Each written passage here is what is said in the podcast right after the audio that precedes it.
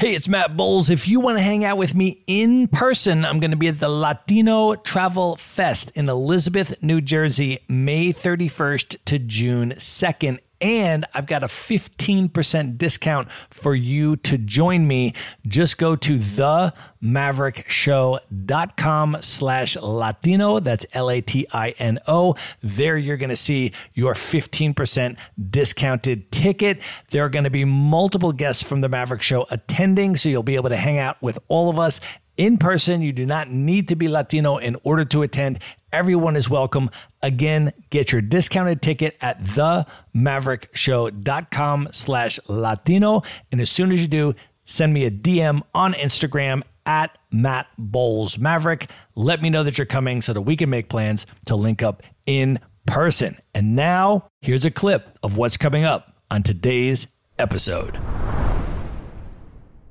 Oh, I loved, loved, loved Iran. I was blown away. To me, Iran is, in terms of cultural sophistication and history and all of those things, it's basically the equivalent of, let's say, France in the Western world. I mean, the cuisine is so rich and delicious, and they'll make ice cream with rose petal water, and sauces that you have with your meat will have like pistachio in it and whatever and then you come back and you're like what you want me to have tea and ice cream with like normal water? Like what is this? You know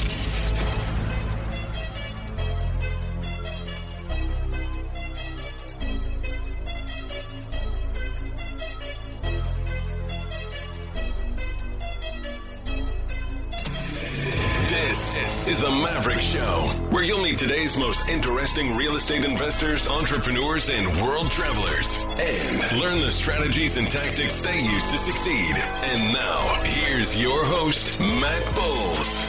Hey, everybody, it's Matt Bowles. Welcome to the Maverick Show. My guest today is Lavinia Iosub. She is a location independent entrepreneur and the managing partner of Livit International a comprehensive support ecosystem for entrepreneurs and startup teams. Headquartered in Bali, Indonesia, Livit offers physical, co working, and event space, as well as a digital hub that offers HR, recruitment, business admin, and finance services, as well as training on how to build a high performance, engaged, scalable, remote capable team. Livit also offers curated getaway events and retreats for entrepreneurs and teams as part of their Project Getaway.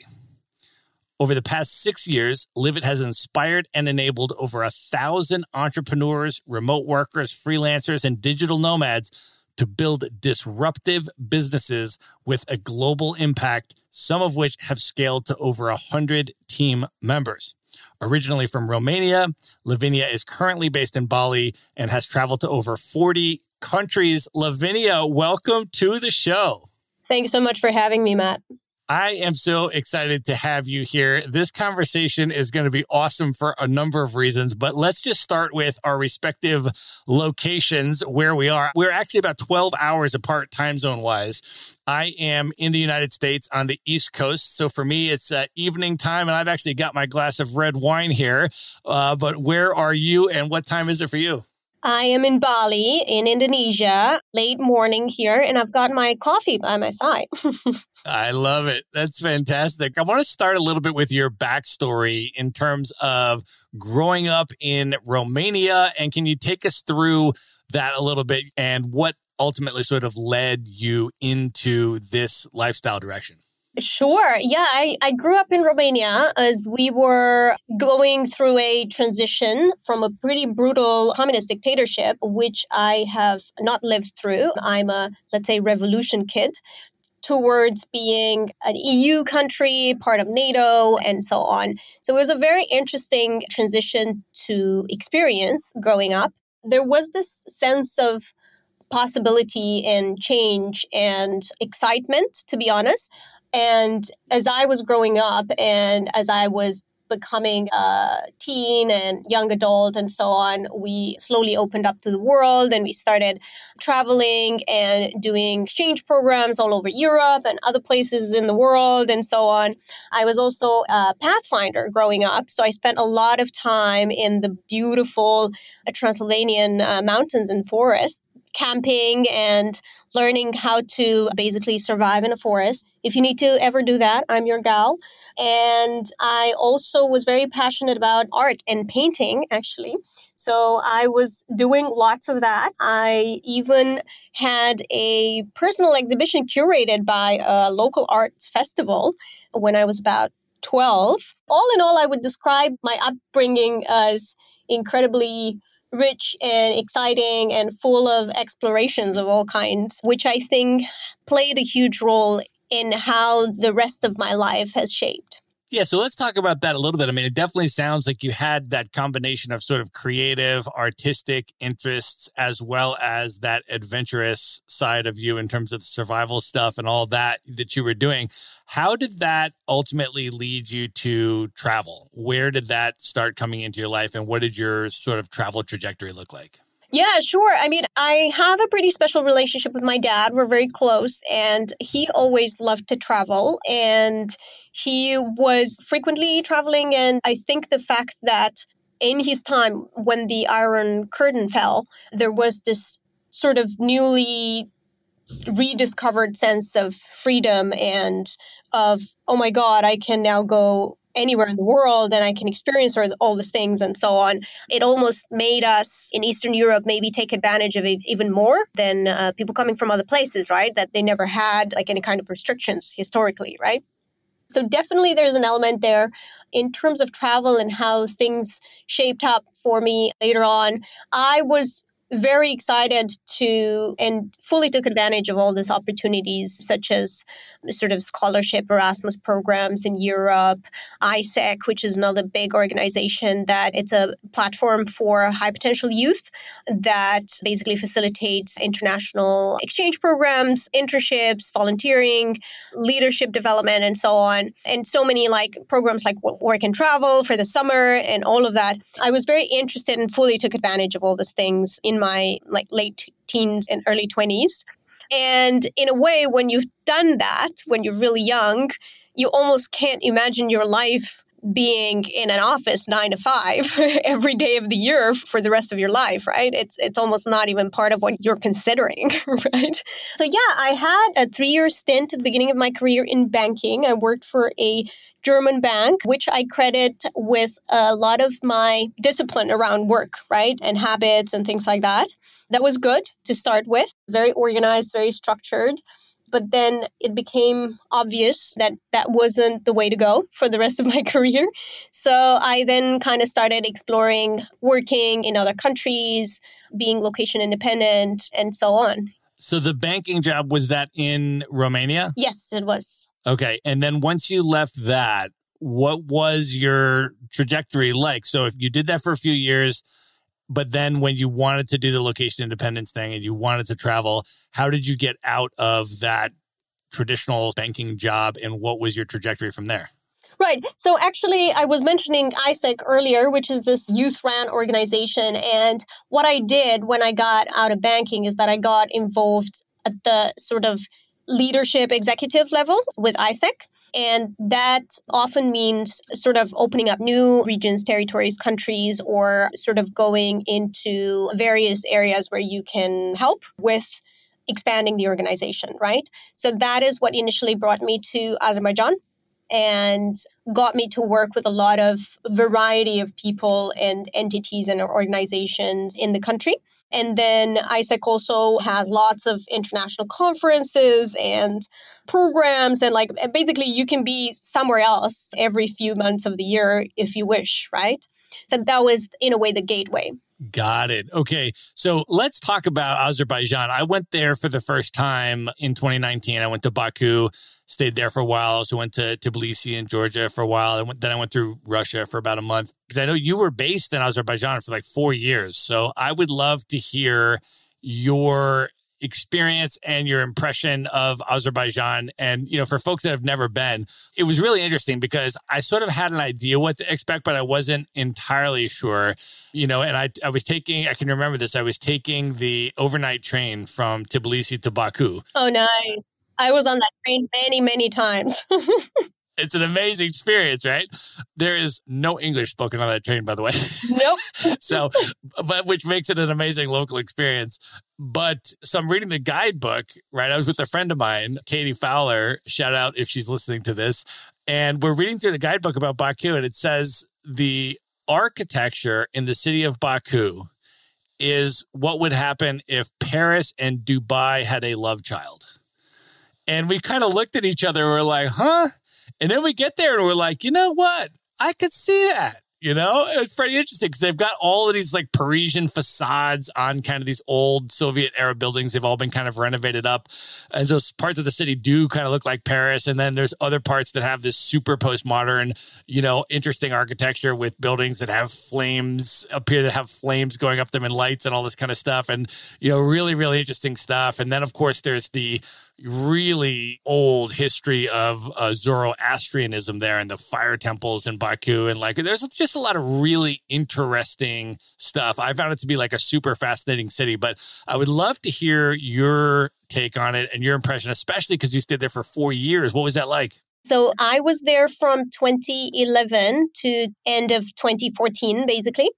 And it's a fascinating place at a crossroad between so many different like massive historical empires, right? The Persian, Ottoman, Russian, Tsarist, whatever you want to call them, right? It's also on the Silk Road, right? Which meant that there was so much trade coming in and out and through. And it's such a rich history and it's got so many different layers of as you're saying right? Like so many contradictions and so many unexpected things right? All kind of mixed into one. You're right. It is super interesting place right? Especially for people that like history and this very interesting fusing of cultures right? Because you have the turkish ottoman history there you have the persian you know history there and then you have the russian history there was, of course, a former uh, part of the former Soviet Union, and now you have a lot of Arab culture there. There's a lot been a lot of Arab immigration there, mm-hmm. and you just have this really,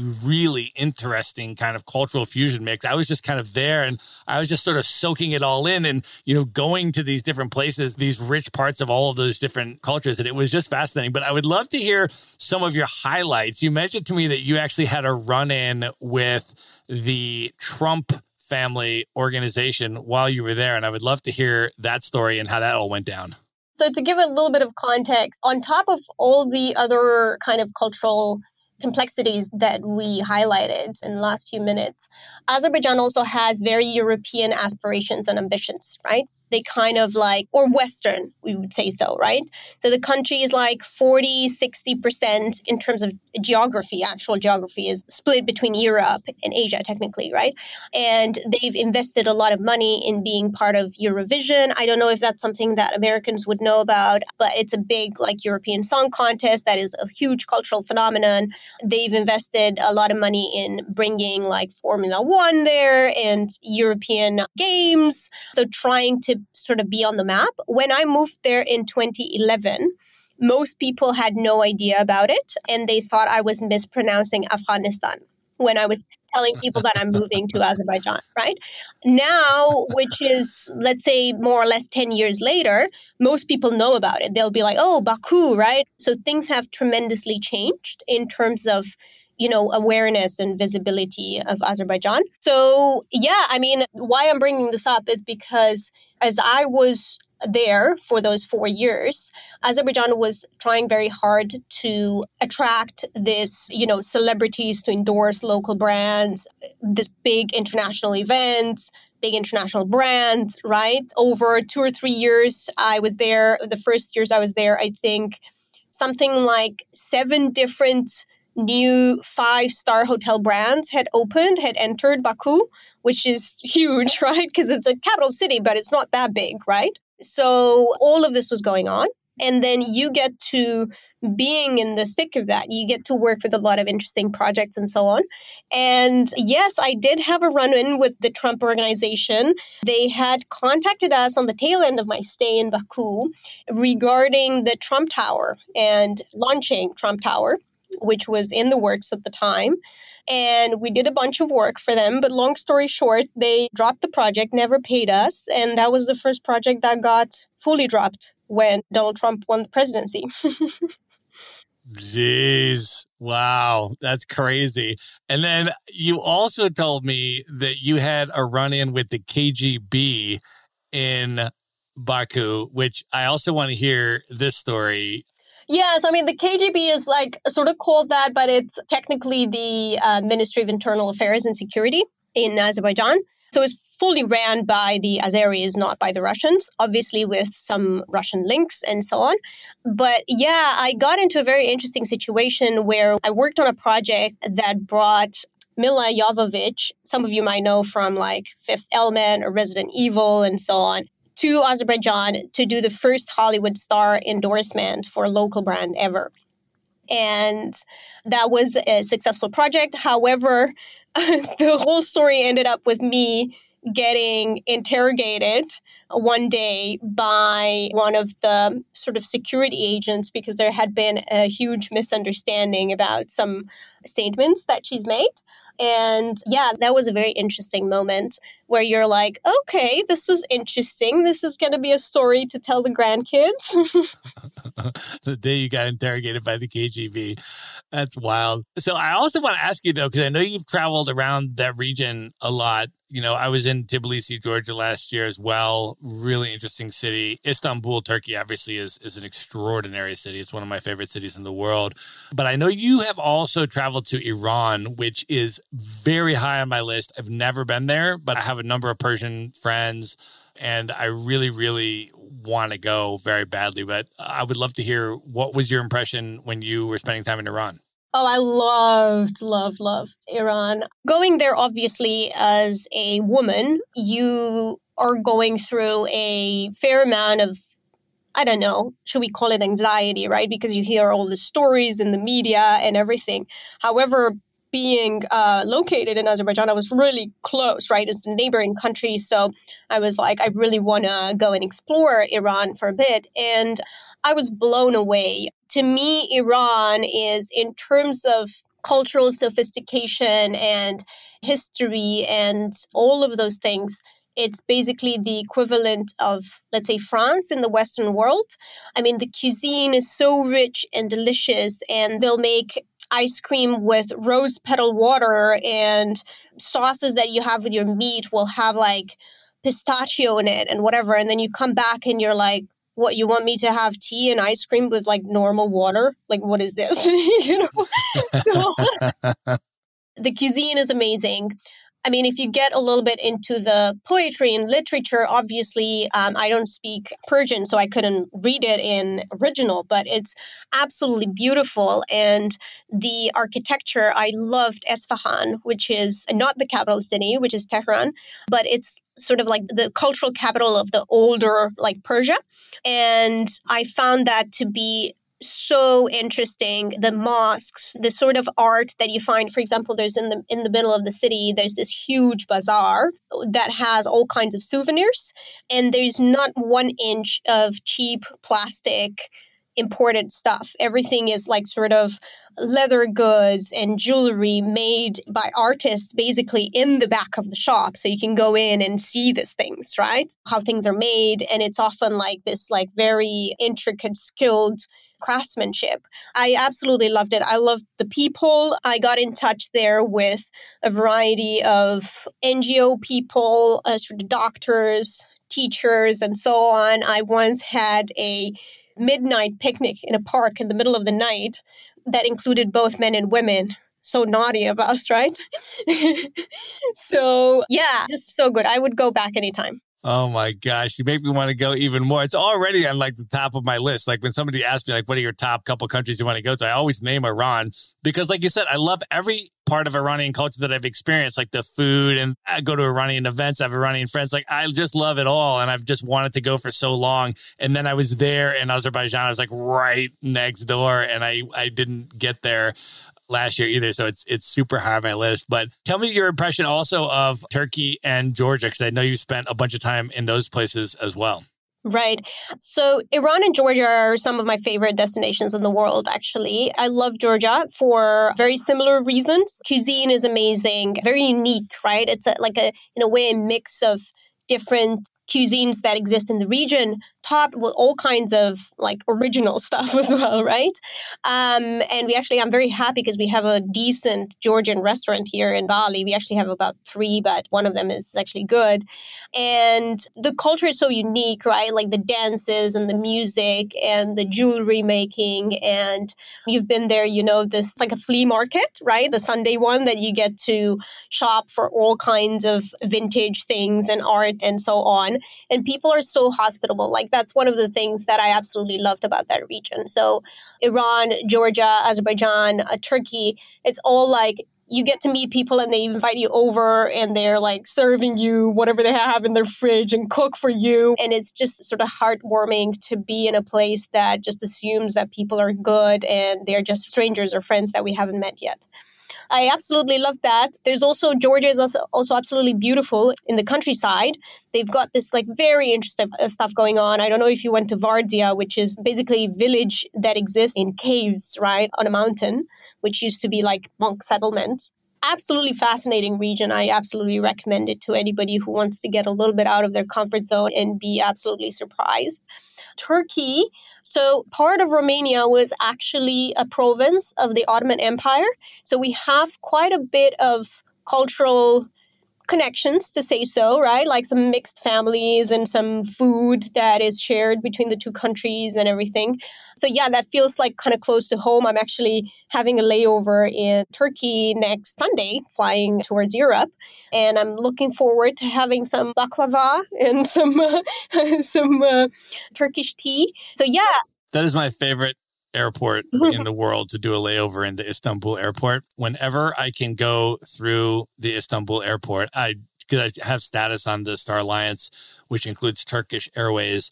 And so when I go through Istanbul, I can go into the Turkish Airways lounge, which is the most extraordinary lounge that I have ever been in. It is just, it's like a two to three story lounge and it has like billiards tables and a movie theater and all this stuff. And then it has like chef stations where they're cooking all of this amazing Turkish food and it has like espresso stations and wine stations. I mean, it is just the most amazing thing. So I'll literally intentionally try to schedule like an eight hour layover at the Istanbul airport and just work from the lounge all day and just eat Turkish food like all day long. And just have the Turkish good. omelets and the teas and the desserts and everything. How good are those? That's it.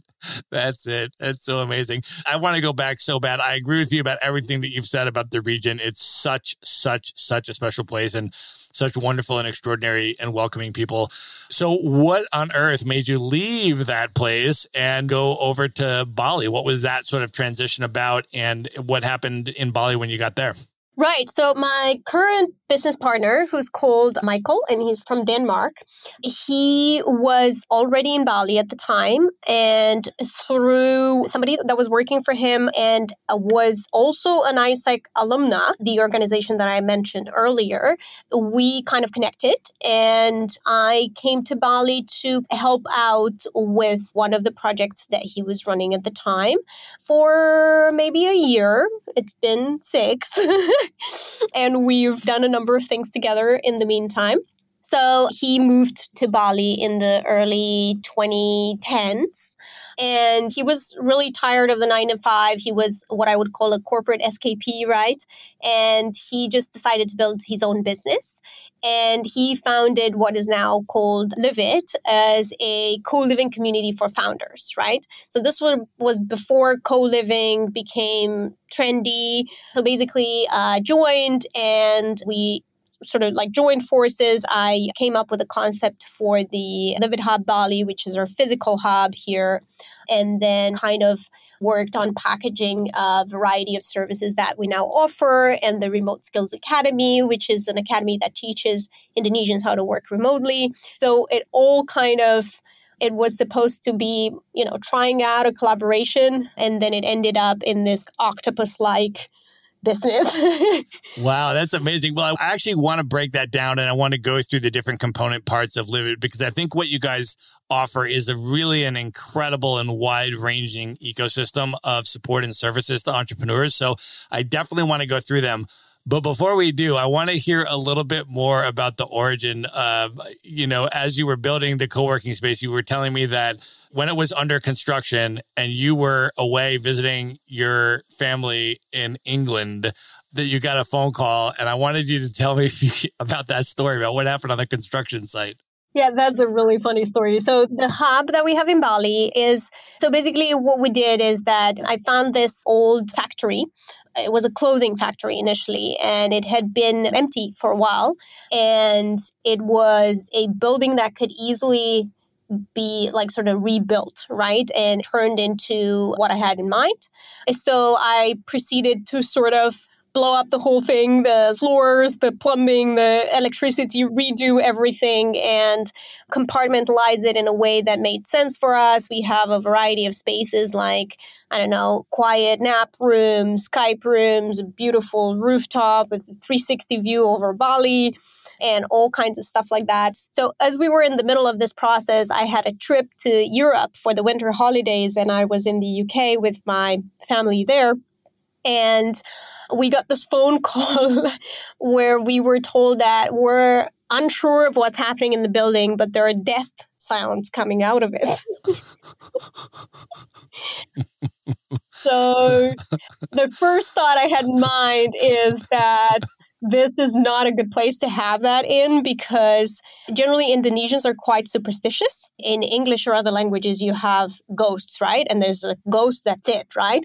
But then in Indonesian, you have like seven different types of ghosts that all have their own like specific characteristics and everything, right? So my first thought was like, oh no, this is not a good place to have death sounds coming out of anything. If there was ever going to be a place where that's okay.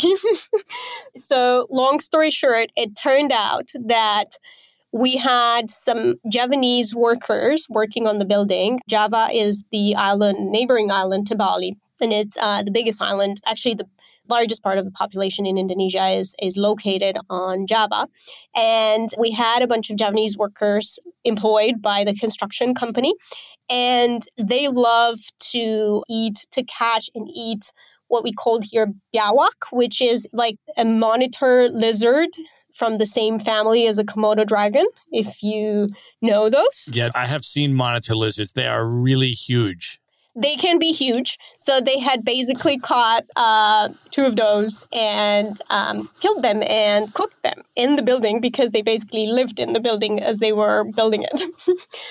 so, um, but you can imagine that that was a hard to explain phone call I want to take just one minute out to let you know that in addition to hosting the Maverick Show, I am also the co founder of Maverick Investor Group, a real estate brokerage that helps you buy turnkey rental properties in the best U.S. real estate markets from anywhere. So these are single family homes sometimes two to four unit properties, and they're either brand new or fully renovated, and they already have tenants and local property management in place. So you get all the benefits of owning the deeded real estate, the physical house, the hard asset without the headaches of being the landlord or the rehabber or needing to live near the property. So I want to offer you a free consultation if that sounds interesting to you. To learn more about it, you can just go to themaverickshow.com slash consult. And now back to the episode while being in England having afternoon tea. That's amazing. That's amazing. So you finally get the entire physical co working space built. And you then also now offer an entire suite of services for entrepreneurs and digital nomads. So let's just kind of break those down and go through them. Can you talk about the sort of the concept of Livit? I think it's super innovative. You guys have obviously really spent a lot of time differentiating yourself from other companies that might be just a co-working space or, you know, something like that. But maybe start with, you know, the physical co-working space and, and what the opportunities are with that, but then go into, you know, some of the other specific offerings in terms of how you work with and add value for entrepreneurs. Yeah, absolutely. Thanks for asking that. So, Livit International is basically an umbrella, and we run a variety of things under it, some of them being their own brands, some of it being services that we offer. So, Livit Hub Bali is probably our biggest brand. It's the physical co working startup innovation hub that we have here in Bali that we were just talking about.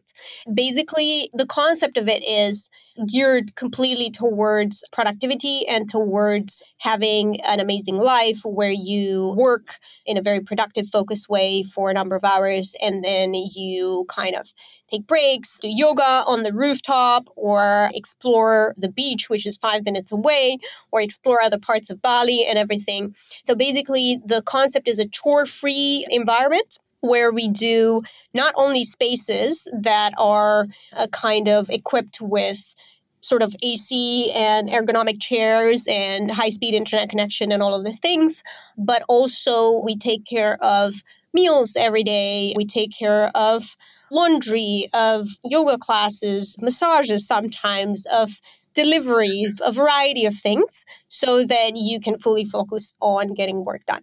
So the space is also perfect for teams. So we obviously welcome like solopreneurs or individuals as well, but it's kind of built to be a very productive environment for teams. And we have a number of teams working out of here, and we have a number of basically individuals as well. So that's Livit Hub.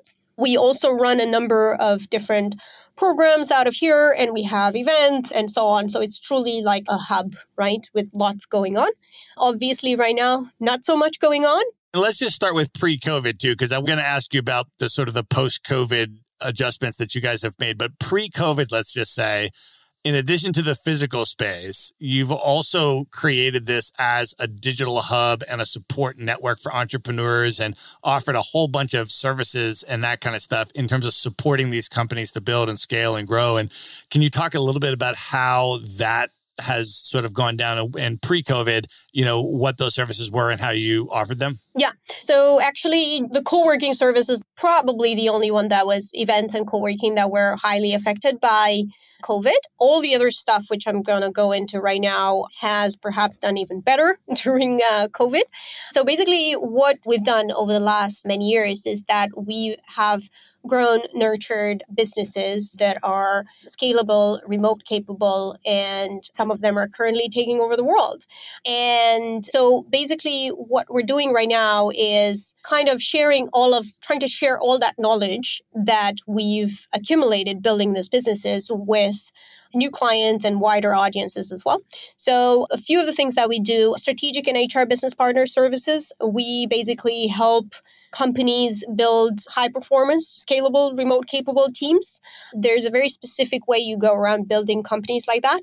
So we are a perfect partner for tech people who are building a product but might not know much about how to employ people and what write in the contracts and what systems and tools to put in place to allow for streamlined, efficient workflows and to allow growth, either slower, organic, or very fast, which happens in many cases when you get a bigger investment and so on.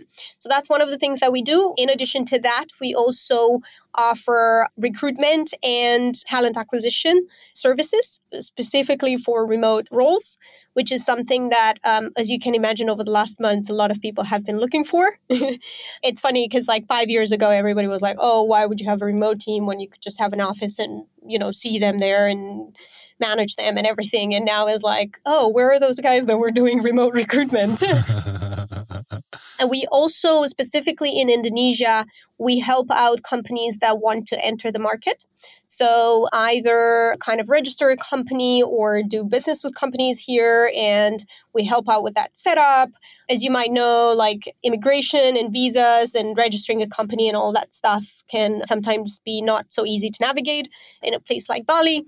So we do training and education as well. So we work with a variety of companies and then also universities, internship programs on a variety of topics, mostly related to entrepreneurship and remote work. And our newest project is actually the Remote Skills Academy, which is an academy for Indonesians who want to learn to work remotely. So basically, open themselves up to uh, global opportunities.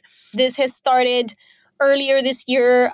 Basically, in Bali, you have this sort of very Instagrammable bubble of location independent entrepreneurs and digital nomads who come here, work with clients from all over the world, and get a beautiful villa, get their smoothies, get their surf in the morning, and have this amazing lives. And outside of that bubble, you've got the locals who are working in sort of restrictive, seasonal, low paid jobs.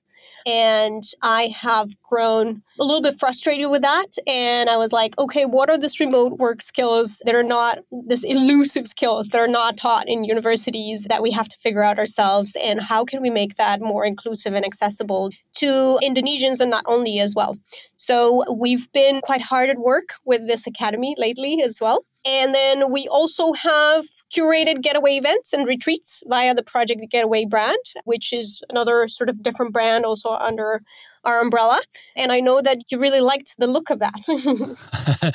I did. I mean, first of all, let me just also tell you how important I think it is that you guys are doing that work with Indonesians and supporting them in terms of developing their remote work skills so that they also can have location independence and be remote workers and, you know, be fairly compensated and all of that kind of stuff. Like, I think that is so, so, so important that you guys are doing that. And that's one of the things that really stood out to me about your company. I also love this Project Getaway idea. I'm hoping you can share a little bit more about it because I think that, you know, for remote companies, right? Like my company has been location independent for 13 years now, right? And we try to do an annual retreat, right? Where we bring our team members together and that kind of stuff. And when we get together, that is such an important moment, right? Like we've built all this location independent infrastructure, but even though you've done that, when you're able to come together in person, it's just some of the most magical stuff happens. And I would love to hear about how you guys have designed Project Getaway and what that offers to companies. Again, we're assuming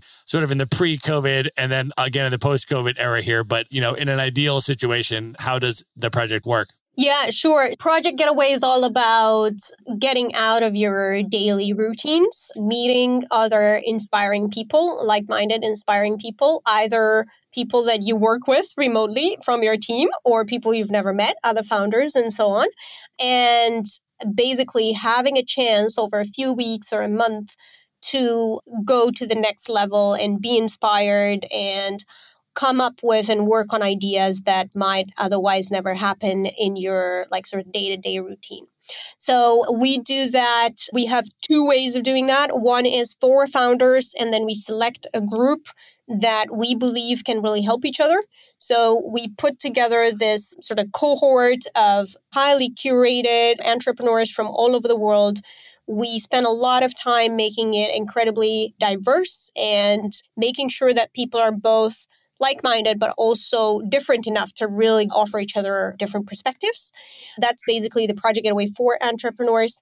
And then we also do Project Getaway teams, which means that if you, Matt, want to bring out your team for a retreat, you normally work remotely or hybrid or not or whatever, and you want to bring out the team to Bali, we take care of everything. So you basically just show up and have an amazing two weeks or a month or whatever it is you want to have. And we can basically take care of logistics, but also trips, activities, we could also do like training and consultancy with the team to help it go to the next level and so on. So, in a few words, this is the Project Getaway concept. That's amazing. I love it. And I know that one of your personal core philosophies, I want to ask if you can speak about it, is the importance of combining productivity, innovation, community, and adventure. Can you talk about why all of those can and should go hand in hand? Sure. The whole concept behind Livit is actually very much related to that. It's this idea that work occupies such a huge part of our lives that it ends up actually defining our lives, right? So if you have a job that requires you to be at a certain office in a big city, which means you have to commute for an hour to get there and you have to be there for eight hours and then come back and whatever, you want it or not, that defines your life. Those are 10 or more hours of your life that you spend on that and you have to be physically present there, right? And we kind of spun that around and our tagline is work reinvented and ultimately work reinvented means life reinvented, right? So basically, what we're saying is like, you don't need to be in a specific place to do amazing work. It might actually work better if you're at the other end of the world, being inspired by your surroundings and everything, right? You don't have to build your life around work. You don't have to have this very specific, like, kind of delimitations between work and life, especially when you're an entrepreneur. You and I both know very well those lines are very much blurred sometimes. And I'm not advocating for letting work take over your life. Quite the opposite. I'm advocating for work that is built around your life and how you want your life to look like, what you want to contribute in the world, and where is that if there's a specific place or what is the lifestyle that supports that and what is the work that supports the lifestyle that you want to have. So basically this whole idea that adventure and community and innovation and productivity and all of these things, they don't have to clash. They can very well go hand in hand and actually help you further your life purpose, whatever that is. That is awesome. I also want to ask you now about the COVID 19 era and how that has impacted your business. And you've been doing some really interesting things in response. You had a fantastic blog post, uh, which I'm going to link up in the show notes because I want everyone to read it, where you talked about intra entrepreneurship and a whole number of other things. You talked about the concept of anti fragility and some really important things that entrepreneurs should be thinking about and how they should be you know working with their staff and thinking about you know their team and all that kind of stuff in this period and i'm wondering if you could just share a little bit about some of those concepts because i thought it was really insightful and important Absolutely. I mean, we could start from the concept of anti fragility. The idea behind that is that we have words for things that are fragile. So they kind of, you know, don't do well with stress and pressure and so on. We have the idea of robust, which means we're resilient and a business or a person or a thing is doing well, withstanding kind of stressors, to say so. But we do not have a concept for things people, projects, businesses that thrive in difficulty, right? That basically take advantage of being put under stress, much as your, let's say, your muscles or your bones will get stronger if they go through effort and micro tears and so on, right? So I find that concept very interesting. And I do think how that links with intrapreneurship, which is basically this idea of acting like an entrepreneur in inside an organization. And which is how we run Livit. Like we want everybody to be self-driven and self-managed and basically act like an entrepreneur. How that links is that a business that fully depends on you as an entrepreneur, where you micromanage where you're kind of the decision maker about everything that happens into the business, where everything goes through you, where everything depends on you or perhaps the management team, is a fragile business. Because the moment something like the pandemic comes across or other stressors like that, the moment like change occurs, everything sort can collapse and not do well because you only have a certain amount of capacity to deal with everything that's going on. Definitely. Can you talk a little bit about how Live is thinking about the team and the staff and this just this concept of versatility of roles and the concept of upskilling and some of the stuff that you guys are doing with your staff and you know because I thought that was really insightful and some things that other entrepreneurs I, I think should be thinking about right now. Absolutely. So I strongly believe that strength doesn't come from running our companies like dictatorships or like factories. So I think a lot of companies try to run themselves that way, right? So they're like a, a sort of traditional command and control style. And I think that can still work for certain industries and for certain types of businesses. But I think I'm a huge future of work enthusiast. And I believe that the future doesn't work like that and doesn't look like that. I believe that a lot of the work related methods, routines, rules that we have are really based on an industrial era. And we're trying to fit creative innovative work through that hole, uh, right, of doing work the way it was done 50 or 60 years ago. And it's not working and it's making people depressed. It's making people love Fridays and hate Mondays. And it's making people hate their bosses and so on. So, what we're doing, in a few words, what we're doing with Livit we run Livit on a system that is called holacracy. The idea is decentralizing authority to a point where everybody can make the decisions that they need in order to unblock their work and do their best work, right? So basically, people self manage. And there is a fair amount of flexibility in roles, and people can decide how they get work done, where they get work done, with whom, using what tools, and so on. Obviously, there are some company wide policies and tools and rules that we use in order to stay organized and streamlined. But there's a big amount of freedom. And basically, that has really helped us during this time when a lot of the things that we were doing before, as I was saying, co working, events, retreats, and so on, could no longer be done or facilitated maybe the way that they were before, and they might not be able to be done for a while, right?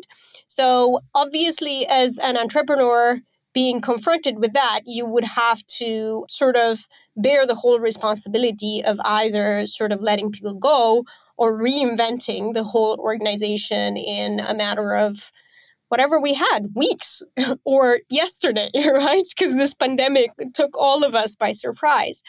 So, yeah, being a holacracy and being a company that nurtures continuous learning and entrepreneurship and all of these things has worked really well for us.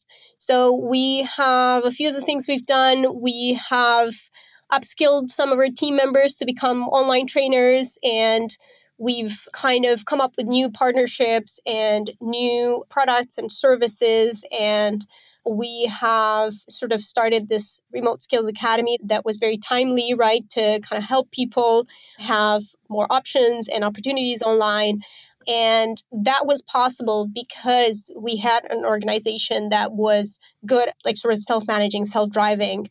And we had people in the team who were willing to pivot and learn new things again in a matter of weeks or months, right?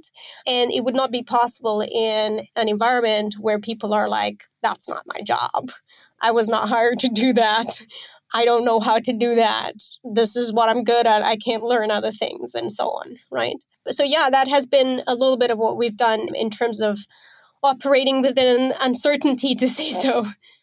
That's amazing. Well, we're going to link up that blog post in the show notes. As I said, I want everybody to be able to check that out because I think a lot of the concepts that you're using and a lot of the innovation that you're employing right now, you know, just in your own business is incredibly important for entrepreneurs to learn about and be able to model in their own businesses. All right, Lavinia, at this point, are you ready to move into the final section, the lightning round? All right. I don't know if I'm ready, but bring it on.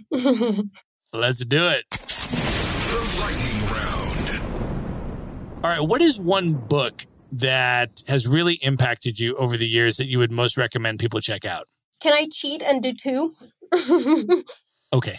I would say generally over time, Reboot by Jerry Colonna has been a really important book. The bottom line is that better humans make better leaders, and then also that what brought us to where we are right now will not take us to the next level, right? So we need to take a deep look at ourselves at what actually brought us here and what will take us to the next level. I really, really believe that there's no way when you're a leader, you can't really separate personal and professional, right? Like the personal will be very much expressed in the professional. So it's very important that we become better humans to make better leaders, right?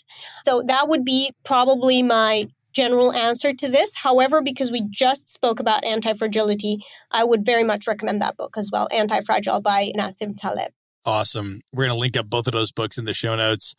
All right. Lavinia, what is one travel hack that you've developed and used in your world traveling experience to over 40 countries that you would uh, recommend to people? I'd say that when you're switching to a significantly different time zone, I would always try to arrive in the afternoon on that specific time zone. I have had weeks that were screwed up by poorly managed uh, jet lag. So I would say that's a really useful one. So when you're switching to, yeah, significantly different time zone, try to arrive at a time where by the time you get to the hotel or your accommodation or whatever, it's sort of evening and it doesn't matter what time is in your old previous time zone you'll hopefully be able to fall asleep and then get into a routine on the new time zone. Good tip. All right. Who is one person that's currently alive today who you've never met that you would most love to have a one on one dinner and conversation with, just you and that person?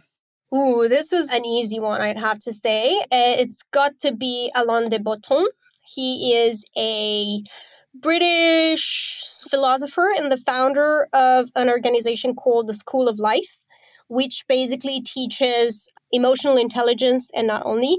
It really is in the title, the School of Life. It teaches us all kinds of things that are not being taught at school, in university, and so on.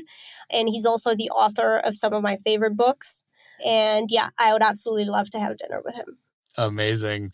All right. Well, you've been to over 40 countries. What are your top three favorite travel destinations that you'd most recommend people check out? I mean, obviously, it's very personal, right? Different people enjoy different things in different countries and regions, and not every place is for everybody. But for myself personally, it would have to be Iran, Georgia, and Myanmar. Nice. All right. What are your top three bucket list destinations, places that you have never been that are the highest on your list you would most love to go?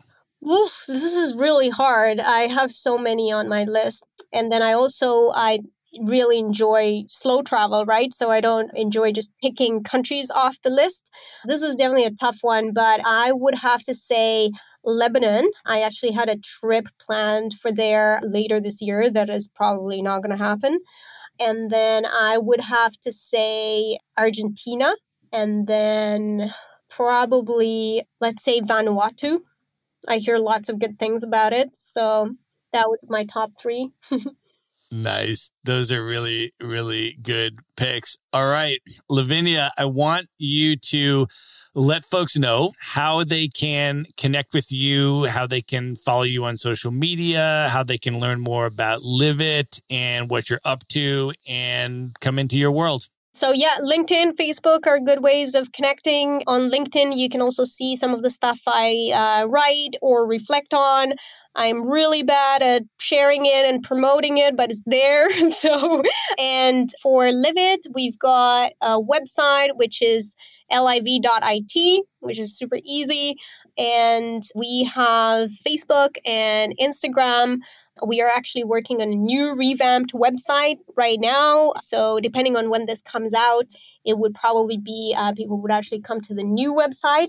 And then I'm also happy to hear from folks via email if they want to get in touch with us on a more personal level. That's Lavinia at Livit. And yeah, so lots of ways to get in touch. That's awesome. And who would be the sort of the ideal client or the ideal customer for the services of Livit? What types of folks might want to think about contacting you from a business perspective uh, that could most potentially benefit from your offerings? Absolutely. So we are very, very helpful to entrepreneurs, founders who work on a business that is in the tech space or has a tech component, because that's quite essential to location independence and be able to do remote work and all of that. So anybody who's in the tech space or runs a business that has a tech component to it and wants to grow their business, wants to grow their team, wants to put in place system processes, retreats, people, teams that allow them to grow and do really good work in a location independent or remote work fashion. And not only actually these things help even if you want to actually live in your hometown, but have a very streamlined, solid, sustainable business, we would be very relevant for those people. And we can help them with a lot of things. That's awesome. Okay, so we're going to put up all those links for folks in the show notes so everybody can just go to one place at themaverickshow.com and all of the links for how to contact Lavinia, learn more about Livit, check out her blog post, and all that stuff will be there. Lavinia, this was awesome. Thank you so much for coming on the show. Thank you so much for having me. I wish we were able to have coffee together, and I hope that will happen at some point when you're in Bali or paths cross somewhere else in the world. I hope so as well. And this was awesome in the meantime. So thanks again for coming on, and good night, everybody. Be sure to visit the show notes page at themaverickshow.com for direct links to all the books, people, and resources mentioned in this episode. You'll find all that and much more at themaverickshow.com. Learn how Maverick Investor Group can help you buy cash flowing rental properties in the best U.S. real estate markets, regardless of where you live. Schedule a free phone consult today at themaverickshow.com slash consult. Now you can buy rental properties with tenants and local property management in place, so you don't have to be a landlord or a rehabber. To get your questions answered and discuss how Maverick Investor Group can help you meet your real estate investing goals, schedule your free phone consult today at themaverickshow.com forward slash consult. If you like podcasts, you will love audiobooks, and you can get your first one for free at themaverickshow.com slash audiobook. Whether you want the latest best-selling novels or books on investing, business, or travel, try your first audiobook for free at themaverickshow.com forward slash audiobook.